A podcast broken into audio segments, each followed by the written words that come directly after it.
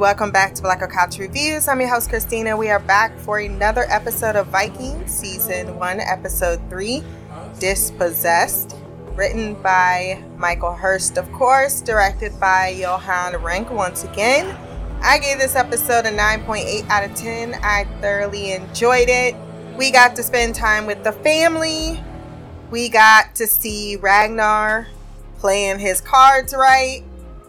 You got to see what happens when a priest and a Viking warrior start drinking together.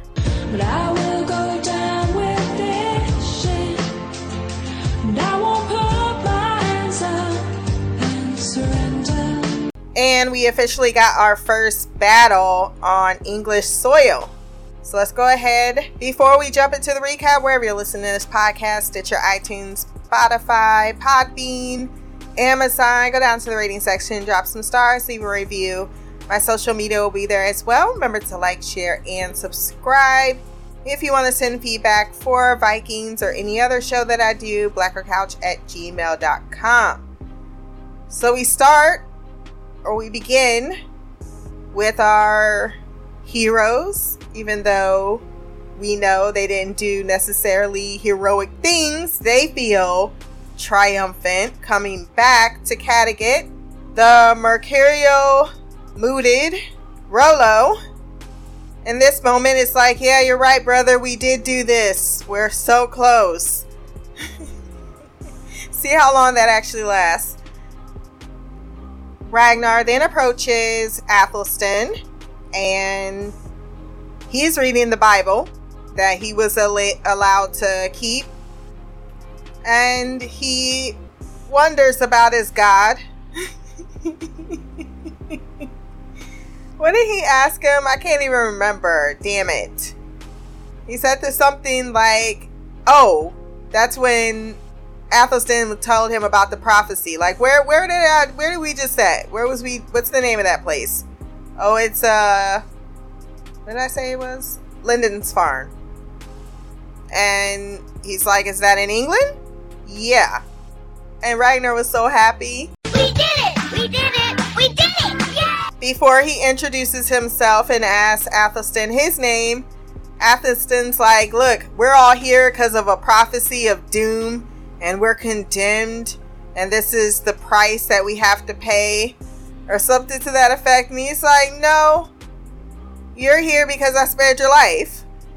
And Athelstan doesn't even decide in that moment to dispute that. He's just more like, So why did you save my life? And he's honest, like, I don't know yet. Athelstan has to then watch how the Vikings handle uh, death very, very casually. One of the brothers dies leaning on Athelstan and he calls Ragnar like he's dead. And he's like, Yeah, you're right, he is. Let's toss him overboard. and he's horrified and he does say, because he is standing next to Athelstan when he hears him, you know, rest in peace.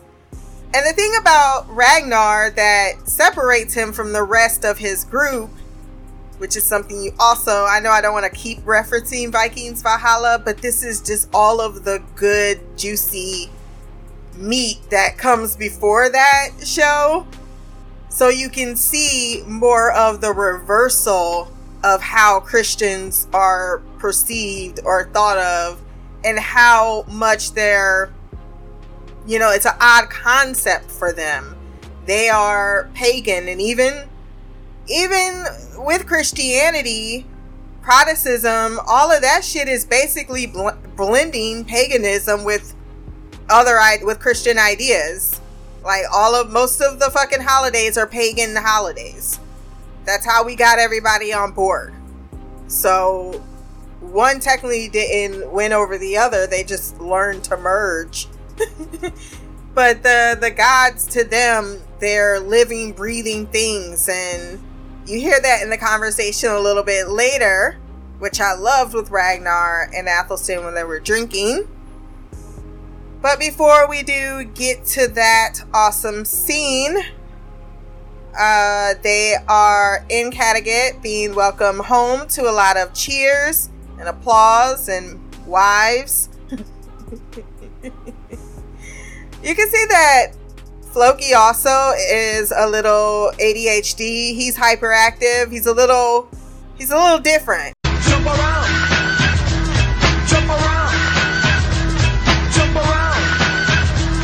Jump up, jump up and get down. Canute approaches him and says, Well, the Earl would like to see you. And that's something that they are all concerned about. Turns out the Earl was basically playing it safe. I'm condemning his actions until he comes back with a whole bunch of treasure. And then I'm gonna gank him for his shit. Honey Badger don't care. Honey Badger don't give a shit. It just takes what it wants. I can tell that was his wife's plan because she was overjoyed and she seems like the stealthy type. Because she says a lot can be uh, maintained by watching and waiting. So she props him up and makes him believe he's the most powerful one, but I have a feeling that she influenced that decision more so by allowing or possibly getting up in his ear about allowing uh, him to either just die in in obscurity or to to live in prosperity but it's still like he found a way to make it to make it insignificant even though everyone else ain't fooled, even if he thinks he's fooled at this moment because he thinks he still got power, which he tries to flex a little bit a little uh, later when he see when he sends his uh his little bitch. Oh, what's that guy's name? Ulf. Every time I forget because he I hate him so much. Uh, but Stumpy Ulf is sent to try to do his bidding doesn't go his way but he is definitely keeping his eye on what to do about Ragnar. But he knows he really can't like he was looking as Ragnar said for a reason to kill them. And because they said it was like stealing from babies they're like well you didn't really win this. You stole it from someone who couldn't protect it and thus it is no glorious uh, raid. It is truly something that is to be besmirched because, again, that Viking culture is all about conquest and dying in battle. Like the fact that there was no battle makes it even more of a case for the Earl. However, he tries to give him a token by saying, Hey, how about this? It was illegal. You shouldn't have done it. I take all your shit. You're allowed to keep one thing from the raid. And out of all the things, all the treasures, even the little bit of joking from Ragnar, because of course he feels humiliated at this moment. He's angry at this moment, but he also knows that this is a political game now. And I have to play I have to play the right way so I'm going to make light of it. I'm going to act like it doesn't bother me. And he decides to choose Athelstan instead, with everyone thinking that's a stupid choice because he would choose a slave.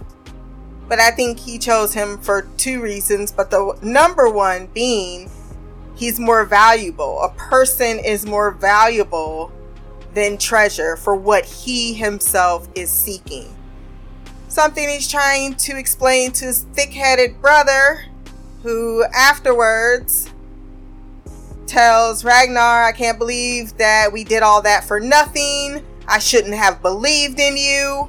Oh, hi, thanks for checking in. I'm still a piece of garbage. Ragnar tells him, Look, this is just the beginning, it's not the end. Stop being so overly dramatic. Then he reveals that he actually stole more than one item from the king.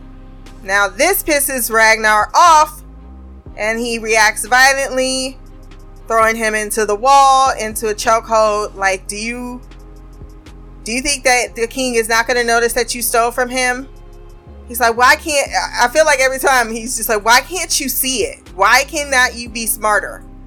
Because it's so apparent that all you're about to do is go out and spend on the things in which you enjoy, which is whores and fucking alcohol. so attract his attention. Bring shame upon us and yourself, you dumbass. He's, he's looking for a reason to kill him, and you're just gonna give him one. Like an idiot.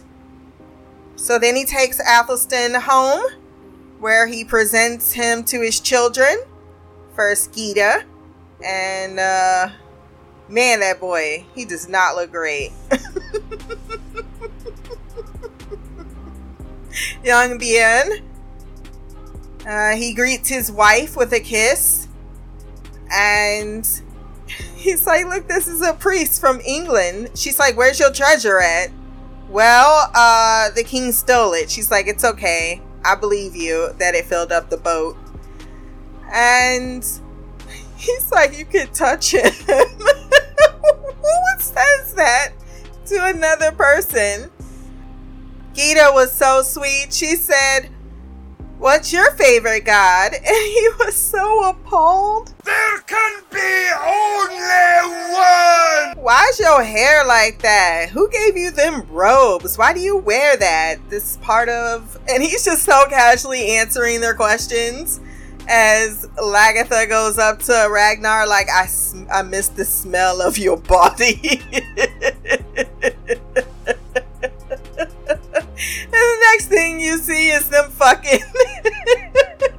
While Athelstan is trying to read his Bible so bad, he's like, oh my gosh, what have I got myself into? What is happening?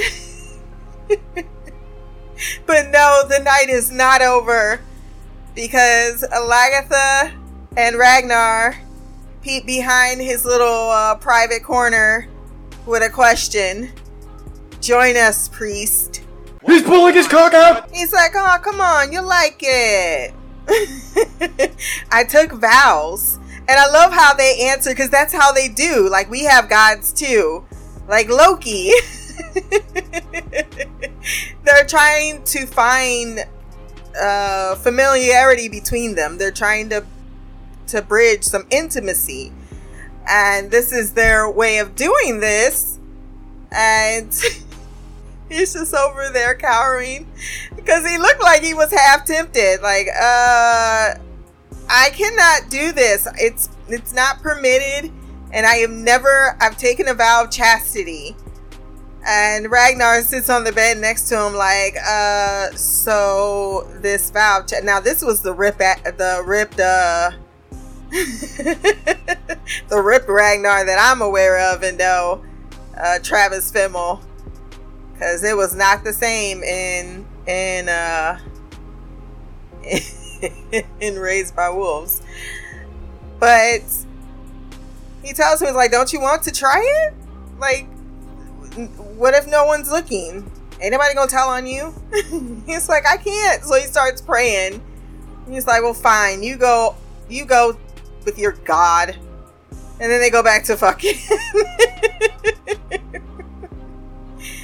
then the next day we can see some time has passed and he he goes out by the river and he realizes that hair has grown where his baldness used to be because time has passed and his uh his desire to retain who he is is shown as he takes a dull blade while Ragnar's outside cleaning the fish to to try to cut his hair, but he's busted by Gyda, who looks kind of like, oh my god, concerned. Bjorn, who's laughing like you fucking idiot. What are you doing? And then you have Lagertha, who is understanding in a way. Confused, but understanding. Like there's a little bit of pity that she has for him. Then we see him and Ragnar drinking because he says everyone is well fed and well laced with alcohol in this house. And that's when he explains about his religion. There's only one God. Uh, he talks about, he asks the, the questions like, why your God must be greedy if he has all those places in a church, a place of worship. He's like, why doesn't your king? He learns of King Aelle. He finds out there's four kingdoms in England. Uh, but Northumbria is where King Aelle is. And going back to the riches question, he's like, why wouldn't you protect your monastery? Monasteries don't need to be protected until you. However, you need to know that God is not greedy, but people need to give up all of their wealth and possessions to the church to save their souls. He's like, what the fuck is a soul? He talks about the place that they're going to go to, and he's very skeptical about all this. but he says, I want to learn more, and I want to learn some of your language. Will you teach me? As he keeps his cup full, plenty and running up over. We then see him head into town, and he requests an audience this time doing everything by the book with the Earl Haraldson, who we saw briefly with uh, his wife enjoying another person's success. And he is very turned on or wants to be turned on by the moment of his great success by copulating with said wife, but he is a limp noodle. It does not work anymore. Not at all. There also was a previous scene I did not speak of when Ulf came to the farm looking for Ragnar, he approaches Bjorn and he says, Look, I saw you get your armband.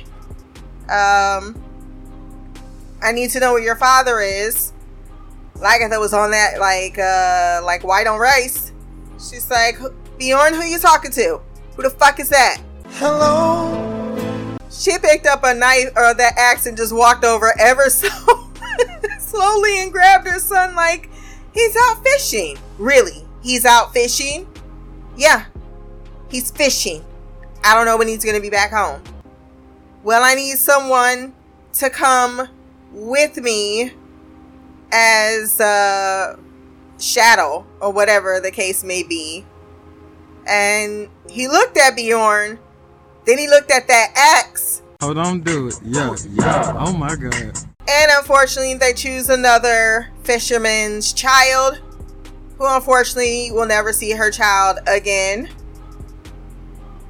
Uh, later on, we see that the Earl is burying all of the treasure, and he's having the boy help. And you might be very perplexed to see Ulf choke this boy to death and. Uh, throw him in the grave. This, unfortunately, is Viking true to lore as well. They believe very, very strongly in that you be reincarnated in the afterlife and that you will be reunited. So he killed this boy to protect his hoard of treasure in the uh in the afterlife so that because he really they truly believe that this gold is going to be with them when they get to Valhalla. So, these abstract ideas uh, and the commitment to said atrocities against human beings in the name of religion is not even just a Christian thing, it's a pagan thing. It's a, I mean, go back to the Aztecs, you know, they only they only warred with each other so that they could the person who won could make sacrifices uh, with the with the prisoners of war. That was the whole point of warring. Not because I got real beef with you.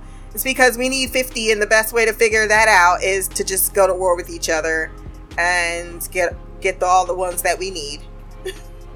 so we can continue and if we're triumphant, we continue to be successful. It's uh it's commonplace in society. So it's um on one hand, it's very appalling. On the other hand, it's just, it seems to be the uh, cult of idea around these particular times in society. Or in, well, I guess it still is society. They have constructs. Moving on from my rabbit hole, now we're back to the scene. Finally, we're caught up to the scene where he goes and has the audience with him, and he tells them, Look, I think we should go back to England and get more shit. I've been talking to my slave, and because he's like, "How how's your slave working out for you?" Oh, he's more valuable than I thought. He told me all about this kingdom of Northumbria, about how uh, they have all these additional riches. I got some maps. I got some plans. Let me do another raid, please. Let me do another raid. You know, bitch, everybody wants us to do another raid, and you sitting out here counting the gold from the last raid. I know your greedy ass want another raid. So can we go do another raid? And Athelstan is very upset to hear that, especially as he had to see his brothers being strung up because even as slaves, they're not valuable in Kattegat. Their their value, their god, their belief in their god is is in their eyes heretic. Hereditary that's the word I'm looking for. Heresy. There we go. And they react to that, you know, don't you dare come threatening my gods. And they killed him which is very upsetting. the Earl's like, fine, I will go ahead and sanction this particular raid, but you will be taking my brother, Canute. And did anyone else be like, when the fuck did y'all put out there that that man was his brother? At what point did we reconcile that these people were related? I don't believe you. I think he just made that shit up. to this day. To this day if you've never seen that, oh my gosh, that is hilarious to this day. Uh, so on the way out, in front of everyone, Athelstan is just like, "Kill me." Well, I think it wasn't even kill me, right? You've you you've used me. You know, I know that you're a good person, but you've used me. You spared my life. I appreciate that, but you spared my life with a purpose. And not only that, if I am just to be killed, then just kill me now with my people. And they had mentioned that he was a slave, and I think that was his moment of, am I a slave or am I not a slave? Because if I'm a slave, then and this is what uh, my fate awaits me, you might as well kill me now. Uh, and he doesn't expect for Ragnar to come up to him after he's used him, right? Because he feels like, oh, you got what you needed out of me as well. He goes up to him, takes a knife, and he cuts him free because he's had a noose around his his neck the entire time. But that's how you know someone knows that that belongs to you. And he's like, "Run away if you want." And he takes his satchel and he starts walking. But it is a new new step for them because he's saying you have your freedom. I'm not going to keep you, but look around you. Look where your options are. Are you safer with me or are you safer on your own? Because I think you're safer with me. And he quickly was like, Yeah, I am safer with you. and not only that, he is not judged in his home, right? Ragnar has a tolerance and acceptance of Christianity, even though he doesn't himself believe in it and makes the comments that he does, uh, you know, he has a respect. That's the thing. You don't have to believe what someone else is believing, but you do have to, you know, you can respect them and allow them to to go on unless it's harmful. And it hasn't been for him, or he doesn't see it as such. He then goes back home he smiles too. I love that smile when he heard him coming behind him. Because then he's choosing to be with him, right? And thus, when he gets home, he tells his wife, Lagertha, with the kids at the table and Athelstan as well, eating at dinner, that he is going to do another raid, going to England as soon as possible. And she said and he she asked when and he's like tomorrow. And you can see that look in her eyes. This is how you know she's a good one. She's a ride or die. You see that look in her eyes like when she had that small sign like i'm so disappointed. And you just got home. But instead she puts that down and she says i will wish you a great journey. We will make sacrifices to odin and he had his back turned the whole time and he's like are you not coming with me and i was like oh Fuck yeah, bud. That was so cute. And then she's like, What? He's like, I want you to come with me. What about the children?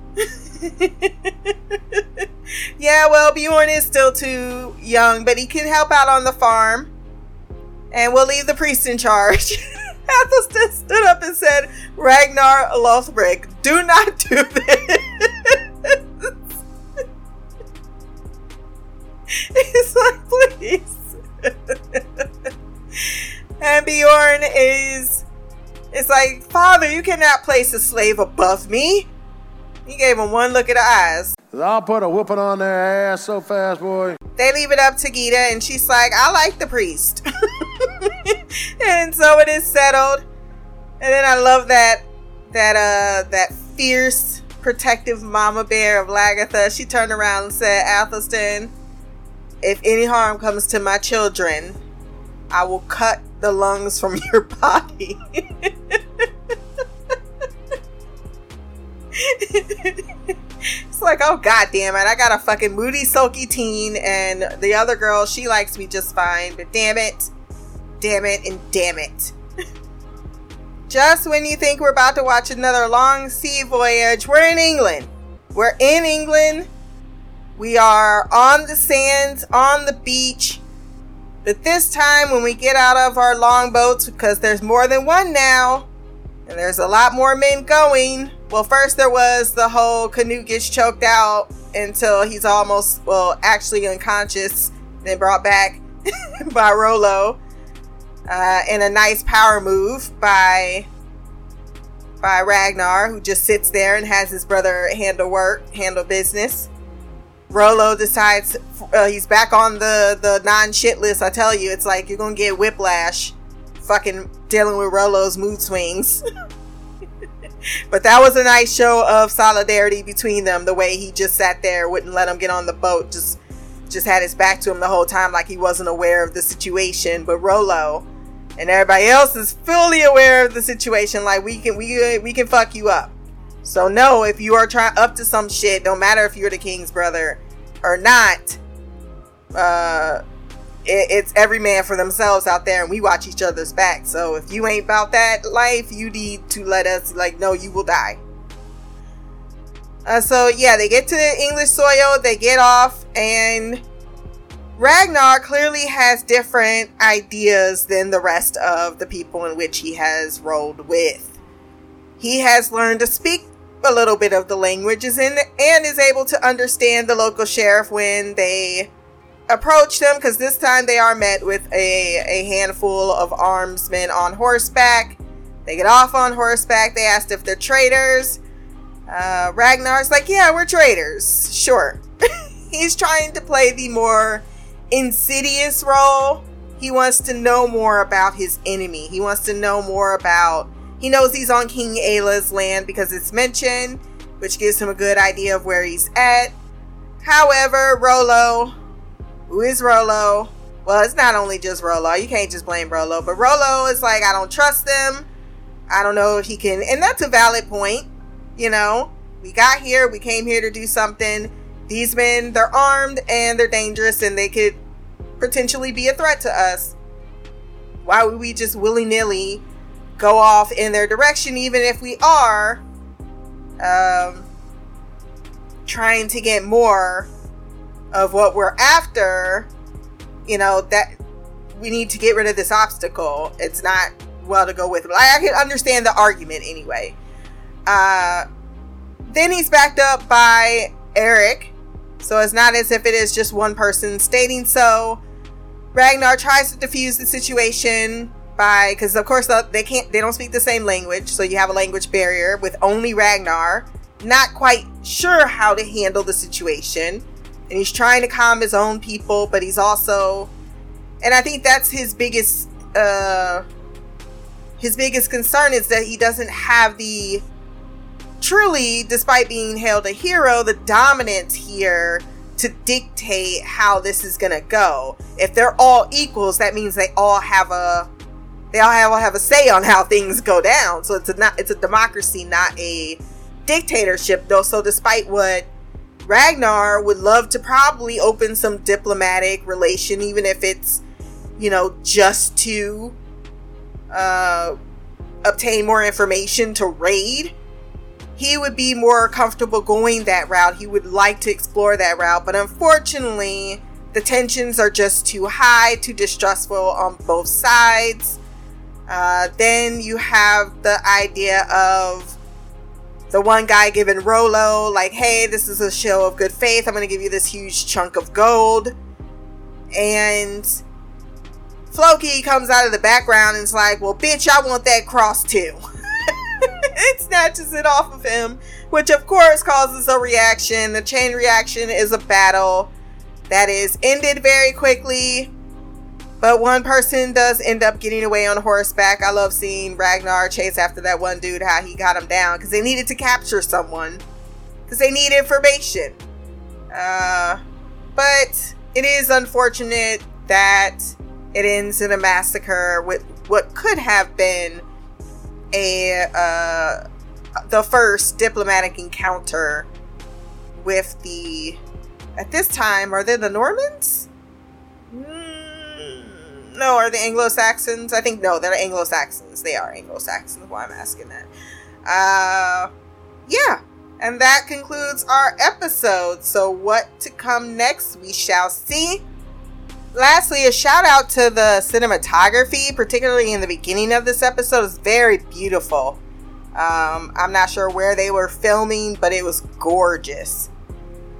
We do have feedback, so let's hop on into the mailbag.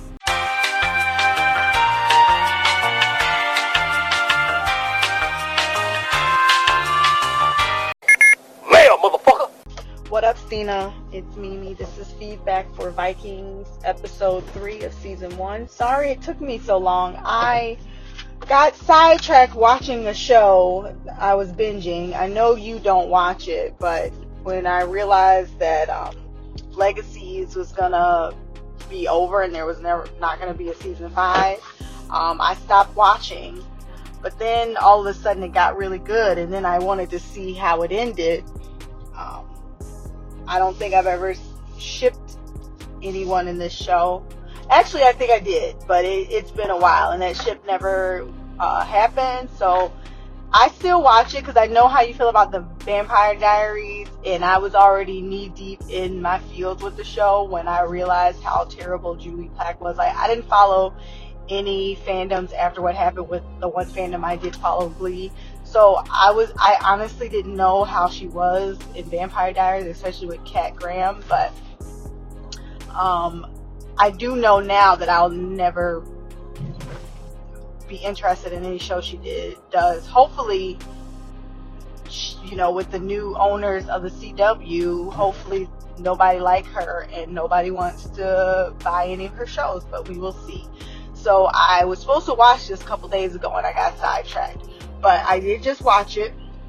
Um first, um I want to say that I'm very disappointed in King Canute because not King Canute, he's not a king, regular Canute because you know, we know King Canute from Val- Val- Valhalla and he just in the Canute in this seems like a snitch. I know it's like several generations afterwards what we were watching in Valhalla, but so far I'm very unimpressed. I don't know how big of a character Canute's gonna be, but I don't like him. Um, he seems like a raggedy snitch, and snitches get stitches. Um, I don't know what's like. The the last scene is what I remember the most because I just watched it. And how does Ragnar know how to speak other languages? Did I miss that? Like, is, does he study other languages? How is he able to communicate with the British people when they got on that land? Um, and he was like translating for the Vikings. How does he know those languages? I don't know if I missed that. Um, the other thing um, I want to talk about has nothing to do with Vikings, but the actor that plays Ragnar, his eyes are so damn blue, and I don't know if it's the show making them so damn blue, but they are very, very distracting. When he was Marcus in um, whatever show, we Raised by Wolves, I remember his eyes being very blue, but I don't remember them like popping off like that. Like I can't even focus on anything else because all I see is his damn blue ass eyes. They are like really, really blue. Um, like I said, it makes it hard to pay attention. Um, and then, so I need you to explain to me one more time what the like. He's not a king. I think he's an earl. Like, so how how did he get his position? What he controls what everyone does. Is he treated like a king? Um, was he appointed? Did he like fight his way to there? Was it birth given? I just want to know because like, is it something that Canute can? Why am I? Why do I keep saying Canute? God damn it! Is it something that um, Ragnar can like take away? Like, can he become the Earl? Can he?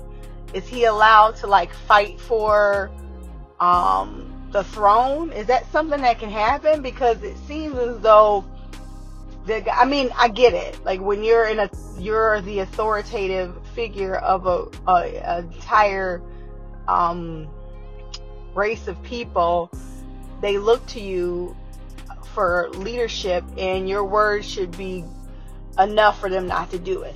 So I understand what, like, you know, him saying, you know, we're not doing this, don't do it, and then someone disobeys his order.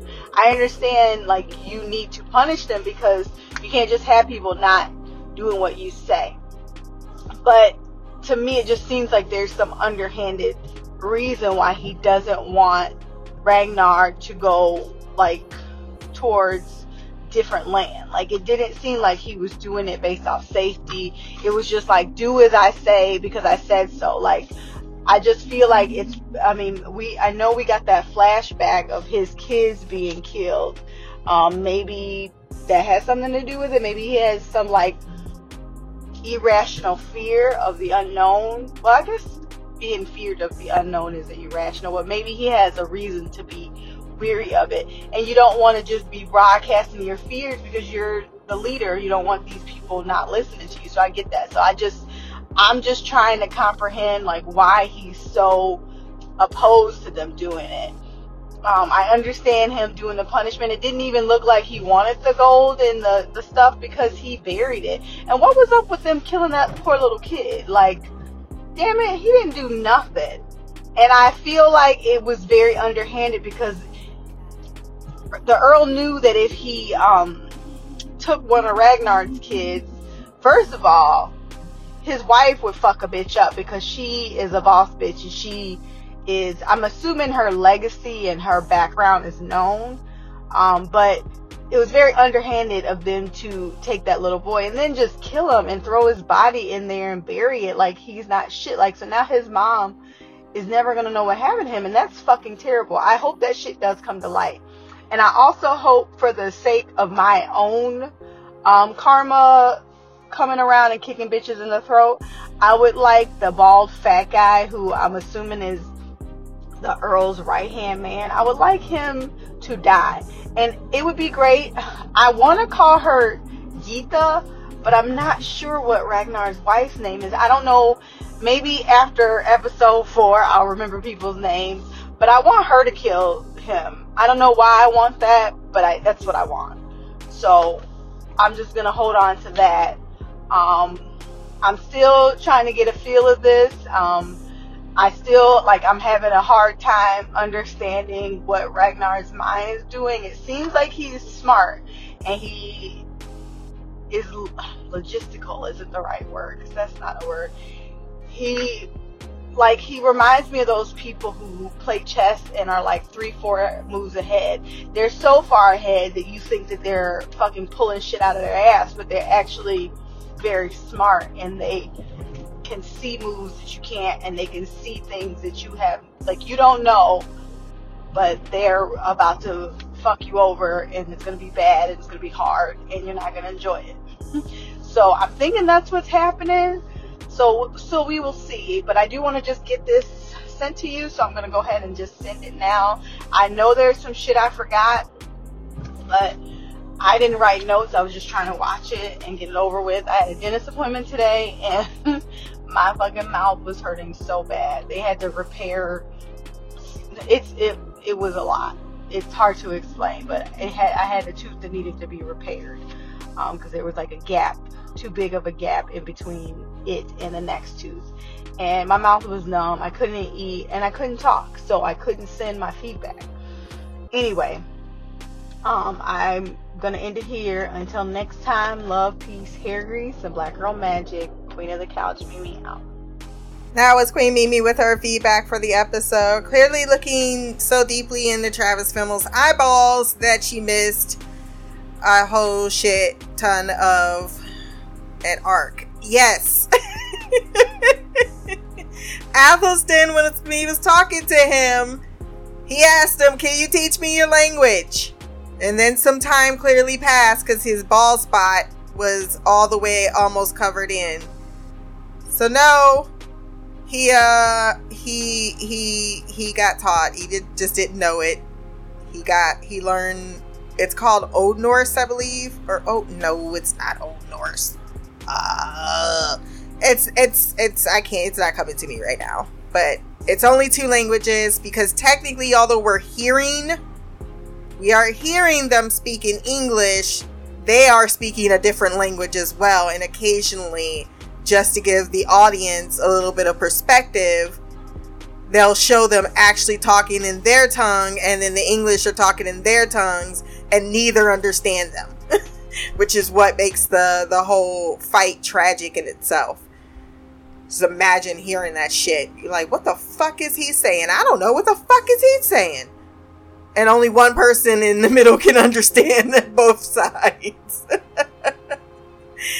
uh, so the earls are vassals to a king. This is a good question to ask. Very good question to ask.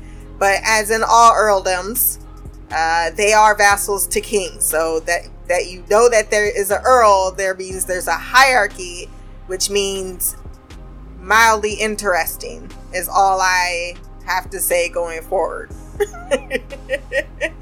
mildly interesting. And as far as why does he feel, I mean, like any political rival, I think you hit the nail on the head there. Uh, reputation is everything with Vikings. And you have this guy, clearly, he got enough people on his side that are uh, unhappy with how they've been compensated in raids or how raids have been going. They want to change the the way things are, right? You know, you have the spinning wheels. It's always the same shit. You got the person that's that's been there for a long time, been in his position of power for a long time. No one really dislikes him, but you know, he's a little greedy. He's a little, you know, he may not be completely above board as it was alluded to in episode 1, but for the most part, you know, he hasn't you know, he's just been the guy that that's been pushing the same agenda over and over again. Now you got this it's it's like Bush and then all of a sudden Obama comes out and he's smiling and he's got that charm and he's got that class and everybody's like, "Oh man, why don't this? What's up with this guy? He's got plans. He's got things. He's breaking that wheel. He's gonna make some changes." So of course, that's not gonna make the other guy that's already in charge feel great. He's gonna feel threatened. He's a political rival. Someone keeps putting his nose in his face and uh, keeps wheeling his way out of politically being called out, called out for what he did. And I think both of them handled it in a way in which they save face, but they both know that this is a big deal. This is uh, that's why he couldn't really say no when he said, "Let's do another raid." So he sends his brother with him to try to, you know, represent himself there, even though he himself can't do that. That's another thing. He's an older king or earl as well. So at some point he was young and energetic and whatever and was that, but he's not that anymore. So it's just natural reaction of how I think anyone in power would feel when when someone even if they're not aiming for your throne, you know, is going to be someone people's going to be like, well, maybe why are we following you when we should follow him? He's the guy that's doing something for me. A great question. And uh, this is what happens when I say, we say, you say he was doing it three days ago. I don't know nothing about no legacies.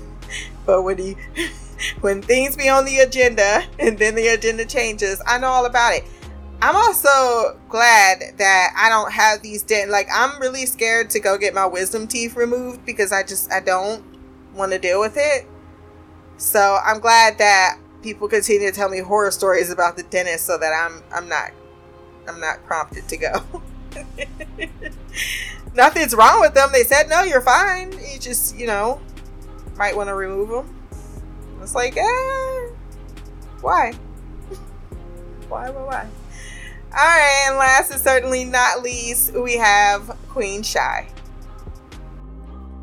Hello, Christina. It's me, Shy. I'm here to give my feedback for Vikings, Season 1, Episode 3. This was a very interesting and, uh, I don't know how to explain this episode. I mean, I liked it. It this at the same time, there were some parts of it that was frustrating um, but yeah, I'll just. I mean, I thought it was a good episode. I was just. I don't know what I was expecting. I mean, when I'm thinking about it, I, I, I mean, I was ex- I don't know what I was expecting to be honest, but it wasn't this. Um, of course, let's start out with the fact that Earl Haraldson, you know, I'm like, you know the ego is a is a powerful thing man. It really is it can lead you astray. It can have you making decisions that's at your demise or at at your peril or um, lead lead you to glory i guess. Um, in the case of Haraldson, I, I mean i don't again i don't know obviously where we're going with this story, but I just feel like his this is gonna be to his peril. Um, this this ego thing of his. Um, but yes, they come back after he, and then I'm like, you know, just the way it came about. It's like he just he was just so in this pomp and stance of there's nothing on the it's, it's only the east we're going to east there's nothing else you know making ragnar out to be you know look like an idiot you know or like he's all knowing haraldson is all knowing and then when you come back and you find out that yeah you don't know as much as you think you do. And you know i get what ragnar was saying. I it just it's just amazing to me. It just makes me think about just our leaders today and how they could just say and do the most asinine things and yet they get to stay in power even though they they are proven to be wrong and they've proven to not know what the hell they're talking about. Um, but whatever. Anyways um, so they come back and after you you know saying that they don't have that there's no such thing as the West, and then they're being proven wrong, and he takes all their stuff. And of course, as I said before, Ragnar, I just feel Ragnar, is, you know, he's a strategist. He's playing chess while everybody else is playing checkers, especially with Rollo. I mean, he's all brawn and no brains.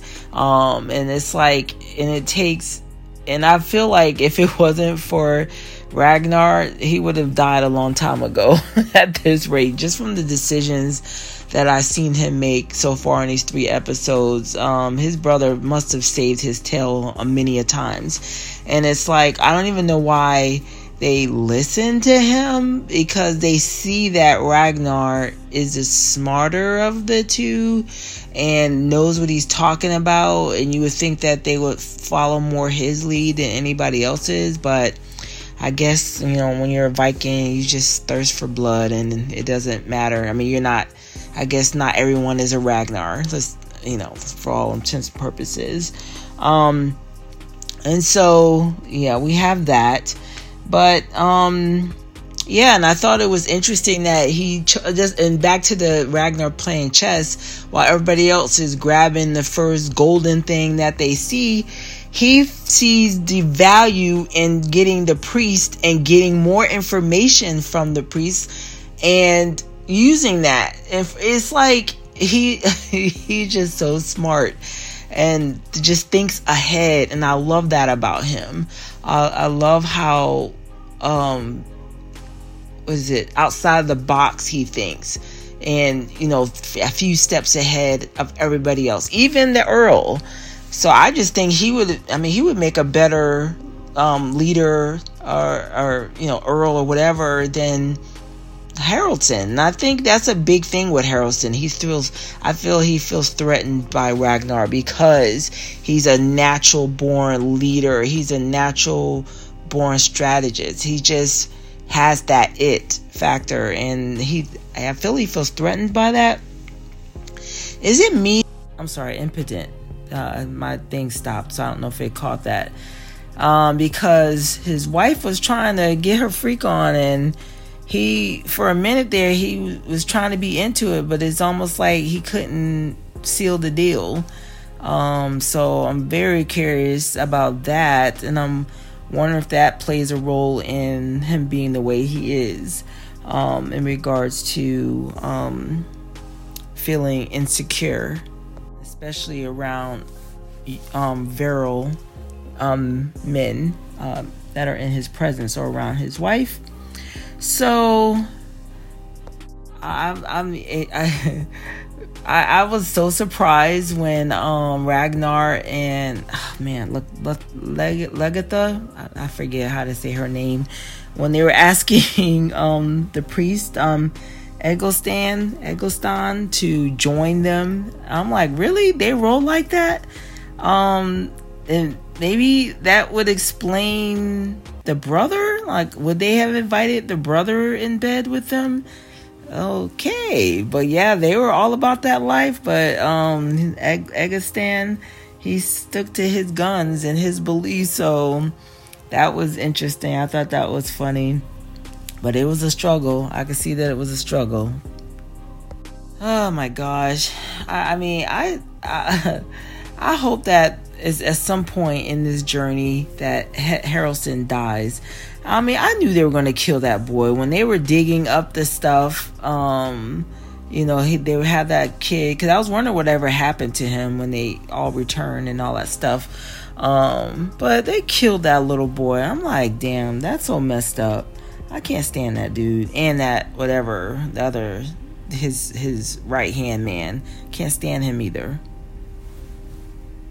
But like I said, we see um, Ragnar reconning, getting recon information from the priest about England, getting more information, and taking that to Haraldson, getting him to uh, give him permission to raid again. And then, of course, things go sideways again. Um, this time, a little bit more of the unknown is involved because um, they went to another area where there was more people, more people with weapons and able to fight, unlike the priests in the monasteries, the monastery that they um, raided previously. And then we have Canute, um, well, slime bucket Canute. So that'll be interesting what he ends up reporting back. I'm surprised there are not more. I mean, I'm sure Ragnar is and even Rollo seemed a little bit suspicious of Canute. So I hope they're not, you know, totally buying into everything and they're being a.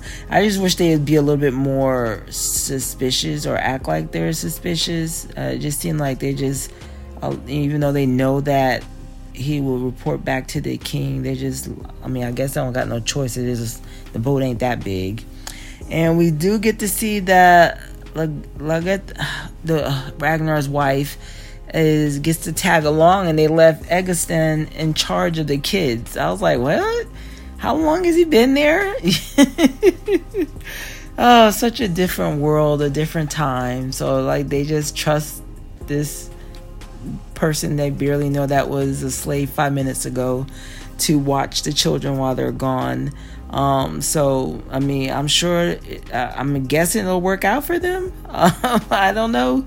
Um, very interesting. I mean, she did uh, threaten his life. So I'm sure he's uh, gonna be on his p's and q's. Bjorn was not about that life. Um, was not happy. You're gonna leave a slave above me? So, but yeah, a lot of interesting things. We continue on with the story in regards to them venturing out and exploring the world and very interested in seeing how this all unfolds continues to unfold on that note until next time much love peace and black girl magic queen of the couch shy That was Queen Shy with her thoughts on the episode. We always find ourselves on opposing sides. And this is based solely on information that I know in the episode. Because I'd argue with, about Earlson, Harrelson, Earl Haraldson, is that it's not about ego more than, you know, you think that you're right. It's what's a good way to put this? It's like Ashford versus Drummer, right? Two people see a problem, they have two different ideas about how, and they both think that they're right in their answer. That's not so much ego as that Ragnar happened to believe a traveler, you know, and found tools in which he could go to the north. He's not he's not shared that knowledge with anyone else. Not even the earl. And even when he brought it up, he was shut down and then he decided to do it in secret anyway. After he forbid him to no longer talk about this, encourage that idea. Now, you turning out to be right is all well and fine, but there's no certainty there before you roll off that island and go find some land that might be over there that no one else has come back and found and said they successfully.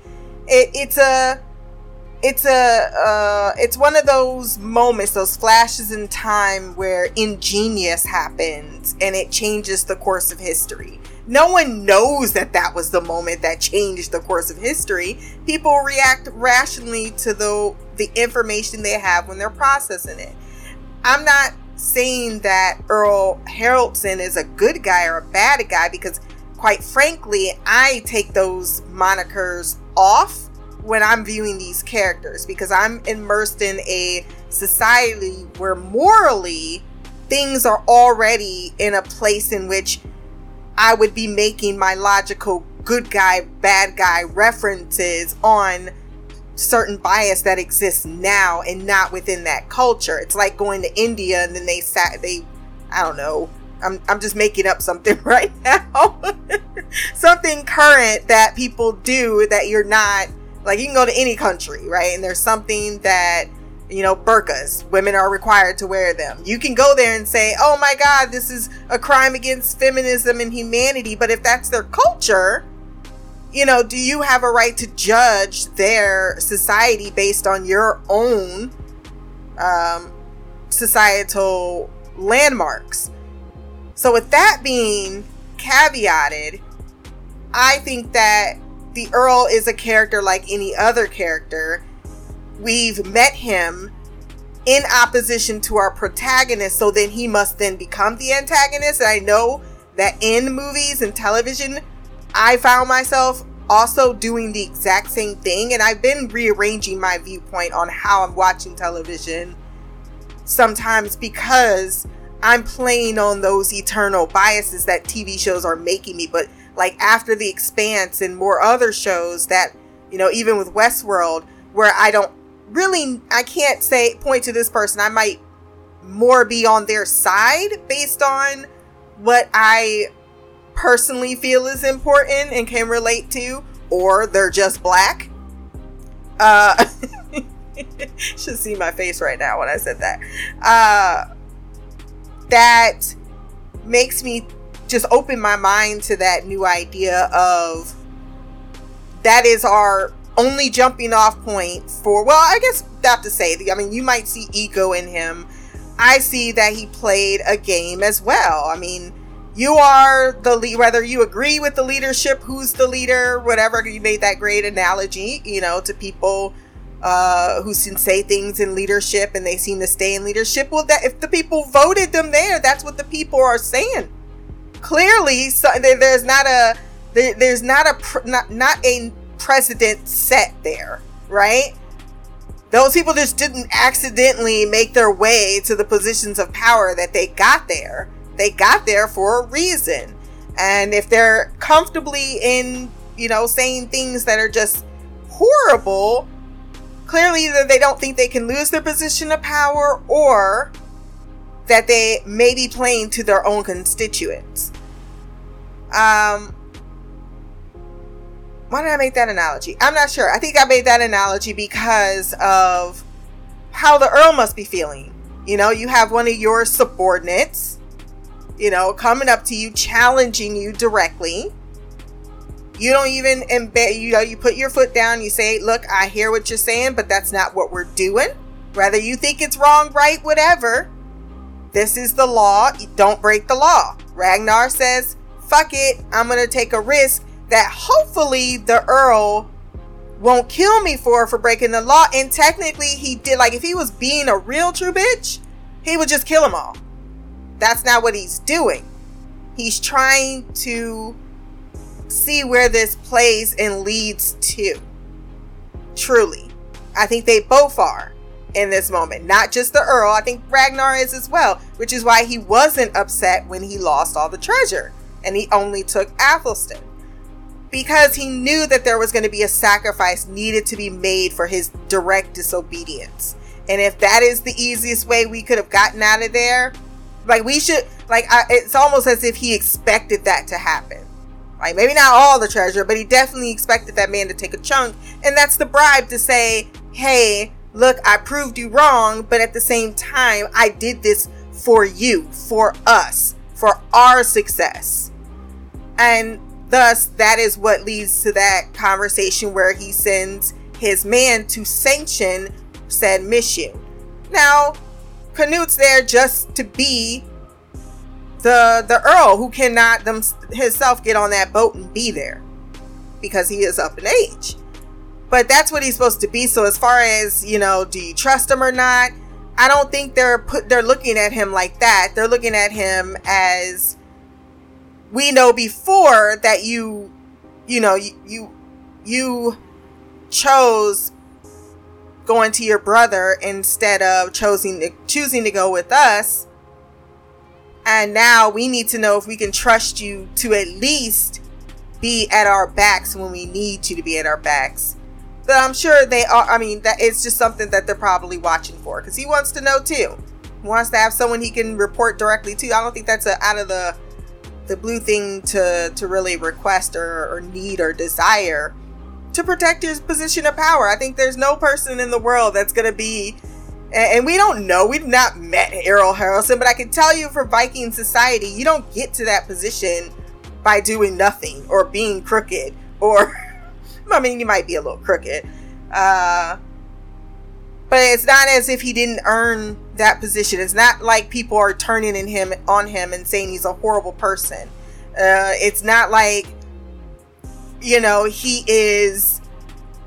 I mean, yeah, as I stated earlier, he seems to be a very popular, rather fair ruler that we are meeting in his not in his prime anymore, and not so much of you know people are stubborn people are stubborn when it comes to change. Maybe I just understand that aspect of it a lot more of you know, someone younger coming on showing you up. Maybe because I've been in that position before where I've I've been in a role and then someone younger comes in and they make all these changes and you just like, bitch. But you have to understand that innovation that that's that it should be allowed and I think that in a way despite what we think we're seeing and you know he's trying to navigate that. Um, but he also wants to retain his his position of power. It's not just for him. He's got a wife. He's got a daughter. Uh, he's got people that he cares about, and he is impotent. he definitely is impotent. Can't get it up. So that's also a blow. now that to me is more of a blow to his ego and I saw him in that moment act more like a rational man because any other man would be like, well, it's you. You know, it's something wrong with you. He just sighs and hugs his wife. So I don't know. Maybe I just give him a little bit more credit as a human. That's just going through a time in which Ragnar's star is rising, and thus that means his must fall. That doesn't mean anyone's gonna sit back and just go, okay, I'll just let you have it. I'll just support everything you want. Because anybody and everybody, like both you and Mimi are both stating, can see where this can go. So if you're already throwing your weight behind Ragnar in three episodes, talking about he should be the leader, and all he's really done in a leadership position is just be smarter than everyone else when it comes to exploring. Um, we don't know how he handles groups of people. We don't know how he handles other things. Those are challenges that you know he's still a young man and has yet to have to, you know, no experience with or dealing with. Despite how smart you are, smart people don't make great politicians all the time, um, or great leaders. Uh, I think that's all I have to say about that. But I mean, I like the conversation around it because um, I think he is one of those polarizing characters where it's like it's so easy to be like, in my mind, that you know you're an asshole. Of course, I didn't want to see that kid being killed, but uh, I actually looked it up. While Vikings never share their wives, that's not a thing. Maybe they're slaves, but not their wives.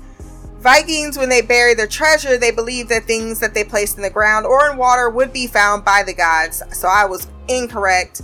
And they did, though, I was correct on they buried the boy so that he could protect the treasure. So it feels very, uh, it feels very, uh, cruel, but it's not meant to be cruel. Uh, and his uh, his his second off is just all altogether unpleasant.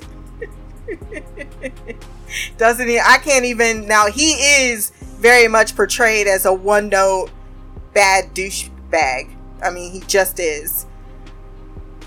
Uh, let's see. Oh, you were talking about Rollo. So I was mentioning it earlier that there is no leader. There's no leader in the Vikings uh, when they go on their raids. You might have one that's, you know, a little bit that people choose to follow, but technically they're all equals. So Rollo is not someone that uh, is even followed either. But once again, we're meeting Rollo at the place that he's at. So keep that in mind when you're thinking about these characters. Um, we do hear from Lagertha herself like i would never insult you because you're too great a warrior so whatever you feel about him as a person vikings care about what fighting fighting and farming fighting and farming yes he's a he's a dastardly disgusting big pig-headed dull-headed uh you know likes to rape slaves but that's allowed uh type of guy but he clearly is not someone that Ragnar has to go around protecting. No, I wouldn't make that assumption. He is his own warrior in his own right. And we saw that just in episode one when they were fighting on that battlefield. He was right there with his brother. They had each other's back. They were handling each other just fine. Actually, it was Rollo who uh, handled his before Ragnar handled his. So I don't want to take away that agency from him by saying that Ragnar has kept him out of trouble. But to your point, I do think that Ragnar uh, definitely talks him out of his worst uh, uh, I don't even know desires, his worst uh, ideas, and he seems to, despite the fact that he is all up in his brother's face and he does have a tendency to just, you know, to, I shouldn't have believed in you. So very quickly, he listens.